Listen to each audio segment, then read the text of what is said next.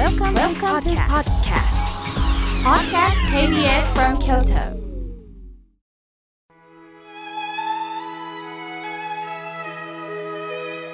改めまして僧侶の河村明慶です今日の法話のテーマは老いるです二十四節気では小説を迎えます冬を感じる時期です私事ですが季節の中で冬が苦手です寒がりというのもあるんですが気分的に冬というとなんだか寂しい感じもしますよね。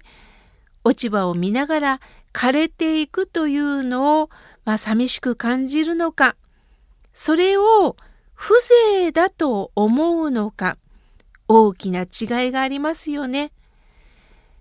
皆さんはどんな時に老いを感じますか？物忘れが多くなった。体に力が入らなくなった。食が細くなった。何をするにも時間がかかるようになった。やる気がなかなか起こらないなど、まあ身体的、精神的に感じる老いは様々あると思います。そんな時、寂しくなりますよね。私の師匠は、どれほどジタバタしても、みんな老いるんや、とよくおっしゃっていました。どれほどジタバタしても、みんな老いるんや。ここまで力強く言ってくれるのはありがたかったものです。とは言っても、皆さんの中には、なかなかこの老いというのを素直に受け取れない方もおられるでしょう。そもそも老いるというのは身体的に老化することです。そうなると社会の役にも立てなくなるイメージがあります。老いるということはすべて若さも仕事も存在さえも失われていくというイメージですね。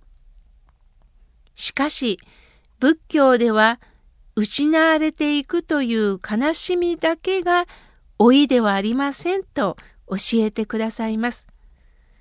そうではなくって今自分の身に起きてる事実を受け止めていきませんか？悪いことだけではありませんよと教えてくれます。それが仏教用語で諸行無常です。毎日として同じことの繰り返しはありません。常に変化していますよと教えてくださいます。年を重ねるたびにお元気な人と、まあ、そうではない人の違い、これは何でしょうか？ある医師の本を読んでいると興味深いことが書かれていました。年齢とともにそれぞれの持病というのは私たちを持っています。その持病を拒否するのではなくって気をつけながら生きていく。またよく運動している人が元気だというイメージもありますが年齢とともに運動は心臓に負担がかかりやすくなるそうです。ましては今から寒くなる朝の運動は血圧をさらに高くするそうです。大切なのはほんの少し楽な動きをすればいいそうです。年齢とともに老いを感じるのは精神的なことが最も多いと書いておられました。人間というのは習慣の生き物です。いつも通り食生活、生活習慣を守り続け、楽しい会話をする。そこに悪口とか怒りはできるだけ持たずに生きる。なぜなら怒りとか人のことを悪く言い続けると体に良くないそうです。誰かを意識して自分の力にぐっと食いしばって生きるんではなくって私の今の体力で私に合った生き方を見つけたらいいのでしょう。仏教では自分の意志で生きているのではなくって全て縁によって生かされていると教えてくださいます。縁とは今の自分の状態を作り出してくれた計り知れない道理です。計り知れないとは漢字で書くと無量寿。計り知れない道理の中、自分の思いを超えて自然とそのようになっていくということを感じるのが縁なんです。ですから老いるというのは減っていくということでもなく何かマイナスをどんどんどんどん増やしていくということでもなく老いるというのは縁を熟していくということなんです。渋柿も時間とともにあの酸っぱかった果物が熟して美味しくなるように時間が経過したからこそ発揮されることがありますよと教えてくれるんです。あなたも老いによって得られたものはないですか？若い時には気がつけなかったこと、今、この年になってようやく気がつけたことってないですか？ゆっくり思い起こしてみてください。さて、えー、私の趣味の一つは映画鑑賞です。先日映画老後の資金がありませんを鑑賞しました。88歳の草笛光子さんの言葉には説得力がありますね。それは老いを重ねたからこその言葉なんですね。草笛光子さんがお嫁さんに言うんです。